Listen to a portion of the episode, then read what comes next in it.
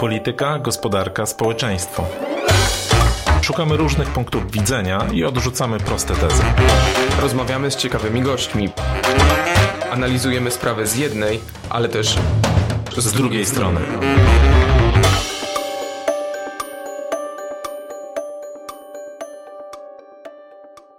Grzegorz Osiecki i Tomasz Żółciak. E, witamy serdecznie e, w kolejnym odcinku podcastu z drugiej strony. E, odcinek specjalny, bo jesteśmy na forum ekonomicznym w Karpaczu.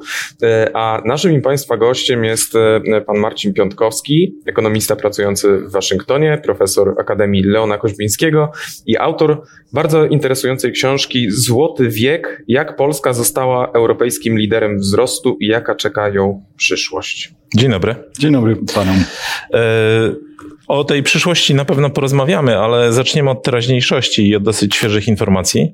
E, wczoraj Rada Polityki Pieniężnej obniżyła stopy procentowe o 0,75 e, punktu procentowego.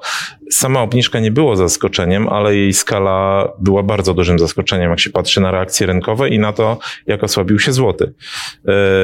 Pan e, profesor został zaskoczony? Jak pan odbiera tę decyzję? Tak, zostałem zaskoczony i nie rozumiem tej decyzji. Myślę, tak, myślę, że jak e, praktycznie wszyscy ekonomiści, nikt z nas się tego nie spodziewał i trudno znaleźć jakieś uzasadnienie dla tak gwałtownej decyzji. Po pierwsze, dlatego, że ona jest niezgodna z najnowszymi, najnowszą projekcją Banku Centralnego z lipca, która, e, która na podstawie danych, które właściwie od tego czasu się nie zmieniły, prognozowała, że przy utrzymaniu wcześniejszych stóp, poziomu stóp, będziemy dochodzić do inflacji przez, do celu inflacyjnego przez kolejne trzy lata albo może i dłużej. Teraz po obniżeniu stóp tak gwałtownemu, trudno zrozumieć, gdzie, kiedy do tego celu dojdziemy, Bo ale jest była mowa oczywiście... o 25 roku, prawda, że gdzieś wtedy e, wejdziemy w te rejestry celu inflacyjnego NBP.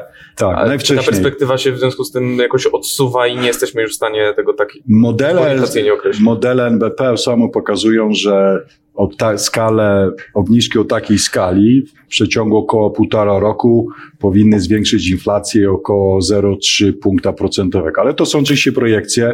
E, myślę, że reakcja rynkowa i reakcja społeczeństwa może być taka, że ta inflacja ponad cel inflacyjny zostanie z nami o wiele dłużej, może przez kolejną kadencję nowego rządu.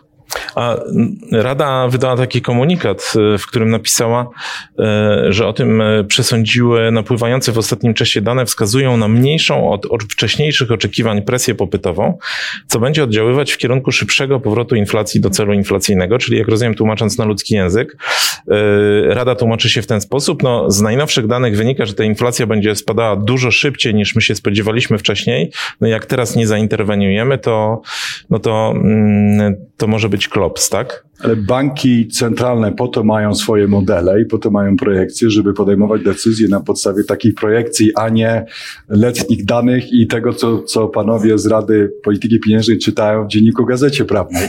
Myślę, że warto byłoby poczekać na wyniki projekcji, która będzie e, w październiku e, i dopiero w listopadzie podejmować decyzje na podstawie tego modelu i wyników tych danych. Tak robią inne banki centralne i myślę, że różnice w danych, o których wspomina komunikat, nie były wystarczające, żeby uzasadniać tak gwałtowny ruch. Tym bardziej, że sam pan prezes NBP jeszcze niedawno temu mówił, że e, Narodowy Bank Polski nie będzie podejmował gwałtownych decyzji, że nie będzie ciął stóp. Myślę, że nie jest jasne, jakie jest dokładnie ekonomiczne uzasadnienie i sądzę, że też jest dużym problemem to, że jest nieuniknione, że wielu ekspertów i obserwatorów będzie podważać wiarygodność Narodowego Banku Polskiego, twierdzą, że to rzeczywiście była decyzja przedwyborcza i to nam szkodzi. Szkodzi to i bankowi, szkodzi to przyszłości Polski, a, bo niezależne instytucje są kluczowe. A pan się przychyla do tej opinii? To jest jedno pytanie, a drugie, no jeżeli to miałaby być decyzja motywowana politycznie, to jakie korzyści w ten sposób polityczny może uzyskać obóz PiSu? Nie jestem specjalistą od polityki no i oczywiście skutek jest taki, że 2,5 miliona Polaków, którzy dzisiaj mają kredyty w złotych, odczują e, małe mały spadek e, w wartości comiesięcznych rat. Ale ci franko, ale frankowicze mogą... Polaków będzie miało problem z wyższą inflacją przez dłuższy czas, która obniża wartość naszych, naszych oszczędności, która może sprawić, że będzie nam trudniej w długim okresie rosnąć. Więc to jest decyzja Wszystkie decyzje banku centralnego oczywiście nie powinny nawet patrzeć na, dokładnie na niekoniecznie rozkłady dochodów, ale y, one na pewno będzie korzystna dla tej części społeczeństwa, która jest zadłużona i niekorzystna dla wszystkich pozostałych. Ale czy nie będzie tutaj taki mechanizm, właśnie taki, który zadziała być może na ostatniej prostej kampanii wyborczej, że banki zareagują na te decyzje, e, kredyty no, trochę będą lżejsze, E, może będzie tak, że banki państwowe zrobią to jako pierwsze, wymuszą presję na pozostałym, pozostałej części rynku. No i rzeczywiście gdzieś tam w okolicach tego, e, tej połowy października co najmniej część z nas zobaczy niższą ratę. Nie jestem tak ekspertem od, od, skutków politycznych tej decyzji, ale oczywiście kredyty są indeksowane do, do stóp rynkowych, które z kolei są związane blisko e, ze stopami Narodowego Banku Polskiego, więc właściwie w październiku już polscy kredytobiorcy tą, e, tą małą ulgę poczują, ale znowu zadaniem banku centralnego nie jest to martwienie się o grupę tych, którzy mają kredyty, tylko o to, jaka, jaki jest stan całej gospodarki i jak doprowadzić do powrotu do celu inwestycyjnego. W ramach tej naszej, naszej debacie ekonomicznej można osobno rozmawiać o tym celu inflacyjnym, czy on powinien być taki czy inny, ale co do zasady wszyscy ekonomiści się zgadzają, że bank centralny po to istnieje i po to ten cel inflacyjny istnieje, żeby jak najszybciej do niego dochodzić i ta decyzja na pewno temu nie pomoże. A czy ona może być groźna e, tak z punktu, z takiego szerszego punktu widzenia, bo o jednym pan mówił, tak, że ona może podkopać wiarygodność e, banku centralnego. E, jakby no, brak, może pojawić się brak zaufania do jego działań, co oczywiście może przełożyć się na działania inwestorów. To z jednej strony. Z drugiej strony mówił Pan o tym, że to spowoduje, że ta inflacja wyższa pozostanie z nami dłużej, ale co może jakby skutkować niższym wzrostem PKB, ale czy efektem tego mogą być jakieś groźne skutki dla takich no, długofalowych scenariuszy gospodarczych.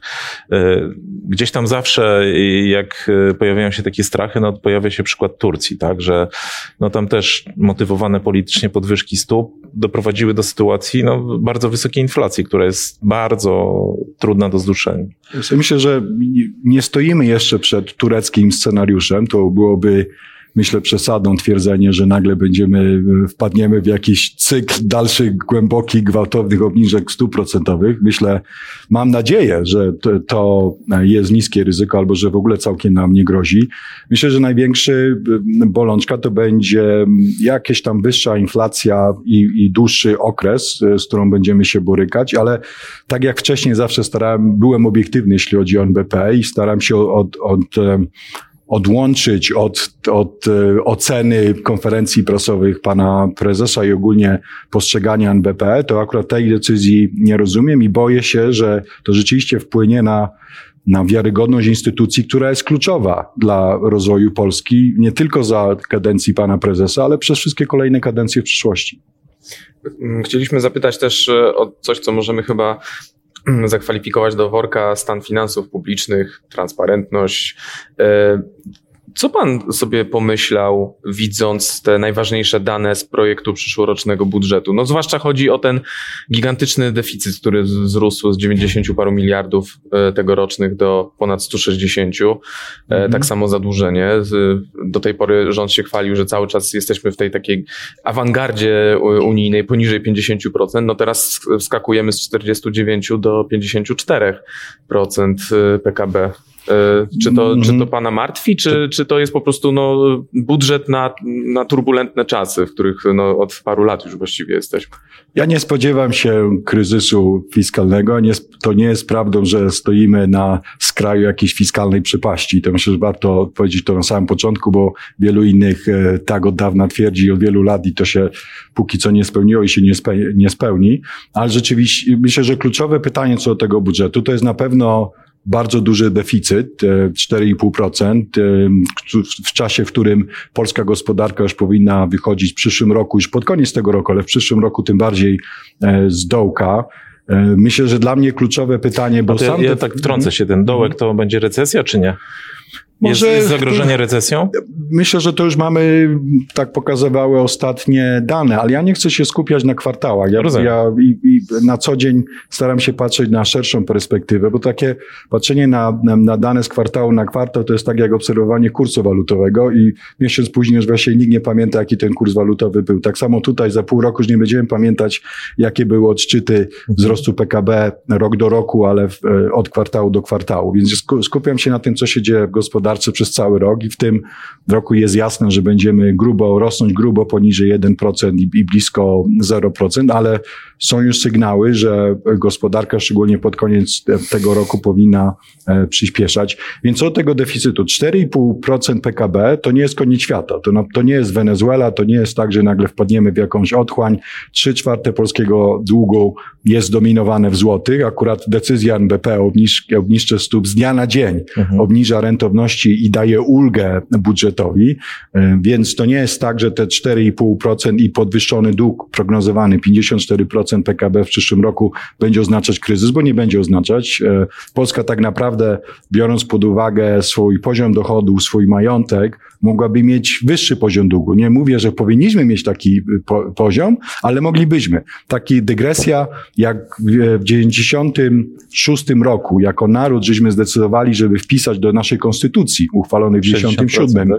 że o, o, o ustaleniu pułapu 60% długu publicznego do PKB, no to w Polsce to był inny kraj. Polska była wtedy ponad dwa razy biedniejsza niż dzisiaj. Była na, wtedy na poziomie dochodu dzisiejszej Botswany.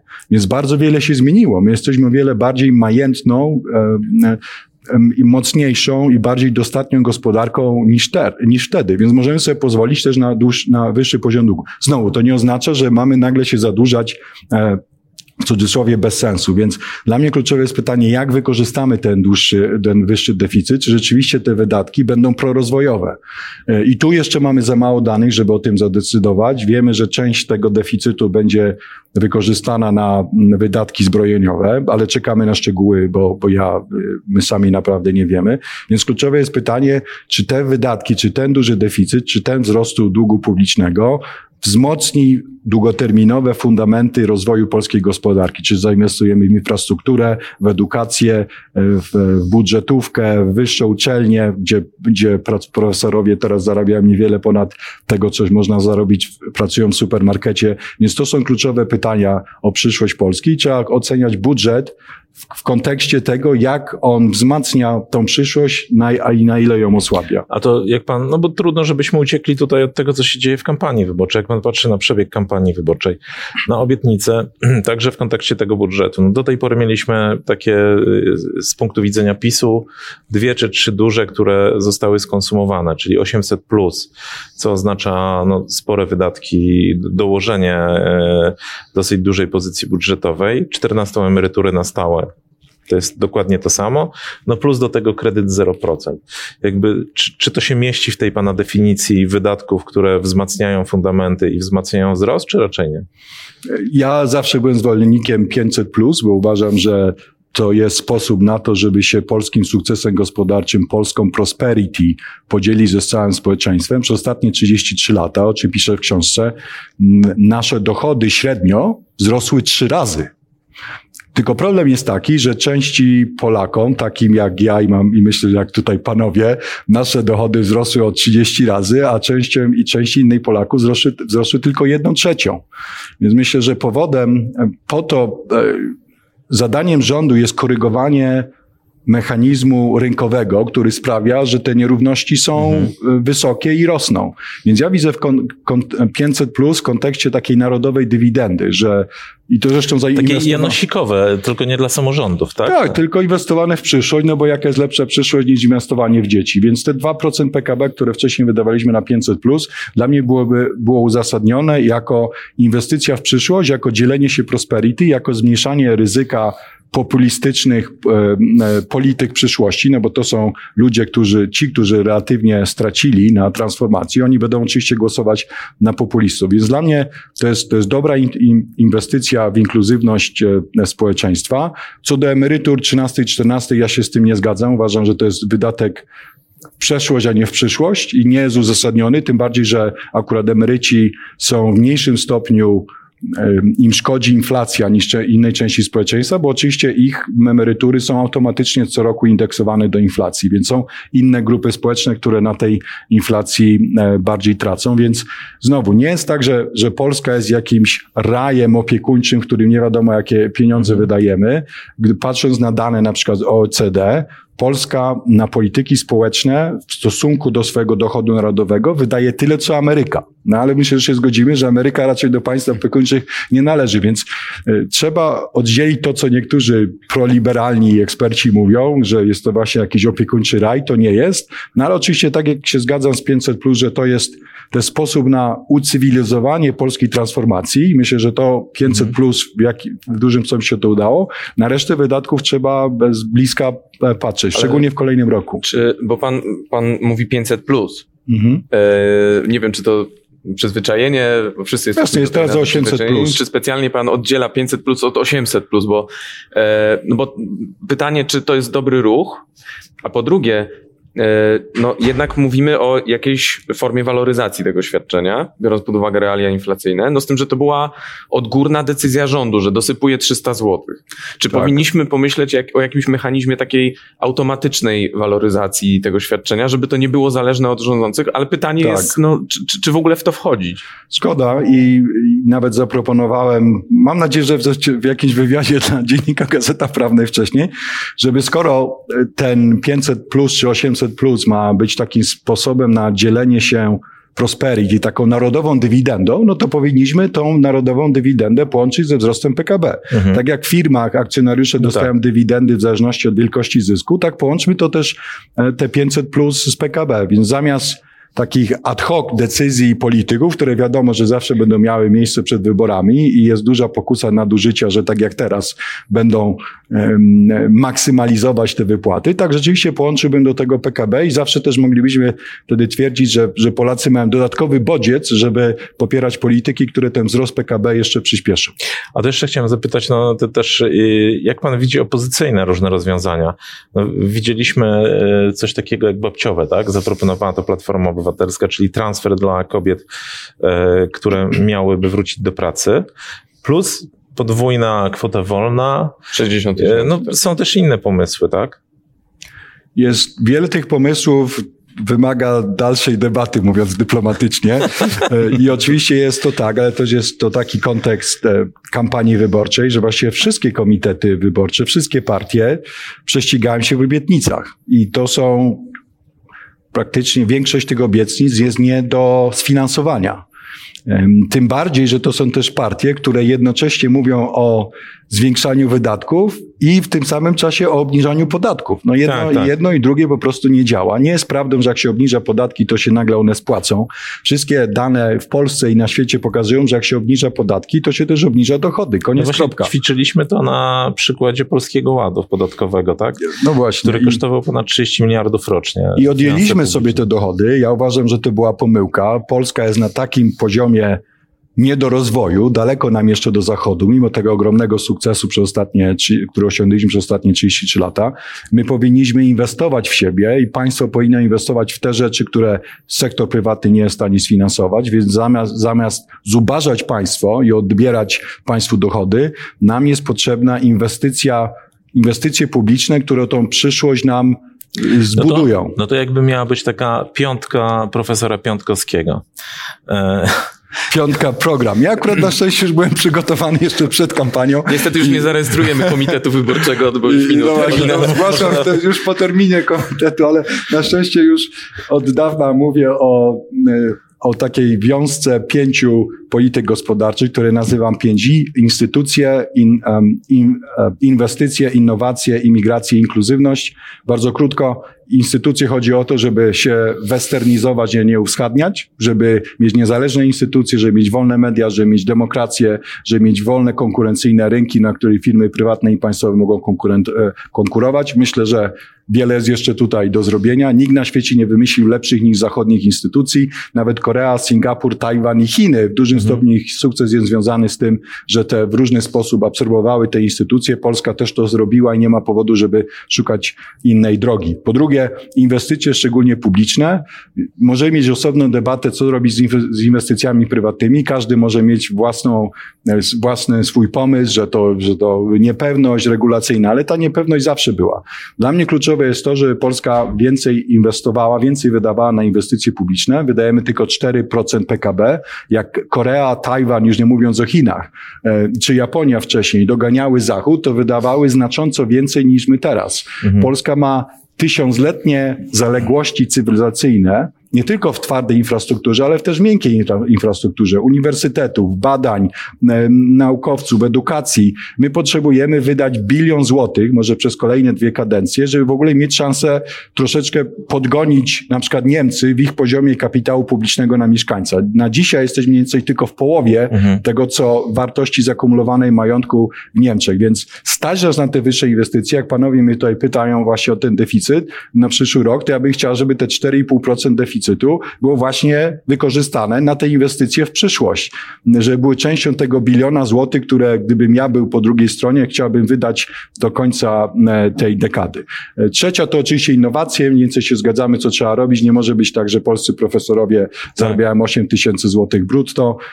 Imigracje, Pojawiły się teraz nowe dane GUS-u, które potwierdzają to, co żeśmy wiedzieli, że, że czeka nas duża, właściwie gwałtowna degrengolada demograficzna. W 2050 roku na rynku pracy będzie brakowało 6 milionów Polaków i żadne 500 plus inne programy dzietności, nawet byśmy, jakbyśmy wydali kolejne 100 miliardów złotych, to tego wskaźnika dzietności e, w dużo znaczącym stopniu nie podwyższą, więc musimy się zgodzić na mądrą imigrację. Na szczęście do tej pory mieliśmy do czynienia z cichą emigracją. Kiedykolwiek jestem w Warszawie i zamawiam Ubera tak, albo innego free, free Now, to ostatnio miałem Uzbeka, Pakistańczyka, Nepalczyka, Gruzina, Etiopczyka, serce rośnie, że oni już tam pracują. No, ale wiem, że na to... tym polega pewien paradoks tego rządu, że głośno jakby wypowiada tezy antyimigracyjne, a jednocześnie jakby realizm gospodarczy wymusza to, żeby, ty, żeby tych ludzi sprowadzać. Zgoda. I też często w polityce, w debacie, w debacie politycznej, też poza rządem jest taki paradoks, że w jednym zdaniu politycy mówią o, o kryzysie demografi demograficznym, a w drugim zdaniu mówią o kryzysie imigracyjnym. A przez sposobem na rozwiązanie tego pierwszego jest to, jest to drugie, ale oczywiście nie tak, że, że otwieramy drzwi na lewo i prawo i każdy może przyjechać, tylko od zawsze uważałem, że Polska powinna przyjąć, zaprosić do siebie 500 tysięcy studentów z całego świata, mądrych, inteligentnych, przedsiębiorczych ludzi, którzy się zmieszczą na polskich uniwersytetach, bo one teraz kształcą mniej niż milion studentów, a jeszcze 10 lat temu kształciły półtora miliona, więc te miejsca na polskich uczelniach są. Możemy te pół miliona tych młodych ludzi z całego świata ściągnąć i zachęcić 100 tysięcy z nich rocznie, żeby zostali z nami. No i, czwa, i piąta, ostatnia rzecz to inkluzywność, bo wzrost gospodarczy nie ma politycznego, społecznego i moralnego sensu, jeśli ten wzrost rzeczywiście nie poprawia sytuacji całego społeczeństwa. I to nie elity, czy warszawskiej, wrocławskiej, czy poznańskiej, tylko rzeczywiście tym, który z różnych powodów albo się nie poszczęściło w życiu, albo wybrali sobie zawody, które nie, nie, nie sprawią, że będą milionerami. I, I naszym zadaniem i moralnym, i ekonomicznym, bo przecież wysoka spo, społeczna mobilność, która jest związana z niskimi nierównościami, jest kluczowa dla długoterminowego wzrostu, bo chodzi o to, żeby wyłapywać tych wszystkich geniuszy, którzy się rodzą w Polsce i też czasami poza Polską, i żeby oni mieli szansę na sukces bez względu na to, czy się urodzą w Warszawie, w Wałbrzychu czy Warce. Dzisiaj boję się, że takich, takiej równości startu nie ma. E, rok temu, kiedy rozmawialiśmy e, w wywiadzie dla Dziennika Gazety, Gazety Prawnej, użył Pan takiego pojęcia wielokryzys. Od wysokiej inflacji przez szok energetyczny, inwazję na Ukrainę rosyjską, zerwane łańcuchy dostaw, wreszcie zmiany klimatu, E, w, w, którym miejscu my jesteśmy aktualnie? Dodam tylko, że e, mieliśmy dosłownie wczoraj taką ciekawą rozmowę z jednym z polityków, e, który ocenia na przykład w, w kontekście tych zmian klimatycznych i tego, jakie to zmiany w sektorze energetycznym wymusza, że tego dużego atomu to my nie będziemy mieli, bo to jest wizja na kilkanaście lat w przód, a my problem będziemy mieli realnie w ciągu trzech, czterech lat.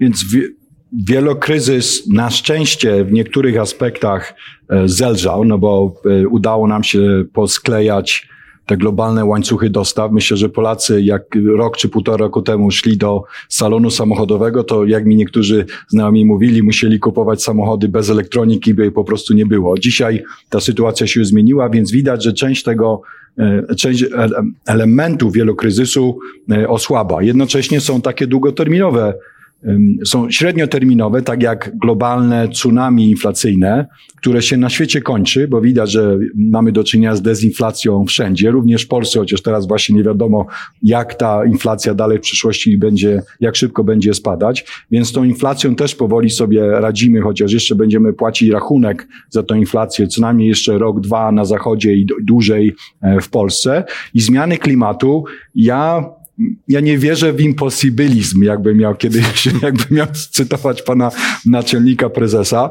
Ja uważam, że Polskę stać na to i powinniśmy sobie postawić przed sobą taki narodowy cel, że w ciągu dekady, dekady plus, i oczywiście eksperci są w stanie powiedzieć kiedy mhm. dokładnie, że powinniśmy zostać krajem, który jest niepodległy energetycznie, który co do zasady nawet nie musi nie musi importować ani metra sześciennego gazu, ani baryłki ropy, bo w międzyczasie tyle zainwestujemy w OZE i tyle zainwestujemy w atom. Ja akurat uważam, że możemy to zbudować w ciągu dekady plus, że powiedzmy do, do końca albo do 2035, albo do 2040, co do zasady e, nie będziemy musieli niczego importować, chyba że po prostu z różnych innych względów sami będziemy chcieli. Uważam, jest to możliwe i na to znowu nas stać, bo to byłyby bardzo wysoko rentowne inwestycje, zarówno z punktu widzenia ekonomii, jak i również bezpieczeństwa Polski i narodu.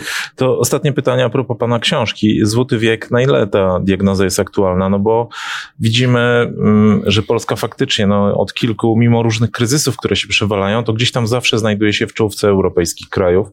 E, przeszliśmy pandemię, mamy wojnę, e, ulegają zmianie jakby tendencje globalne, których być może my znowu będziemy beneficjentem. Mamy własne mocne deficyty rynek pracy. Gdzie tu jest miejsce na złoty wiek?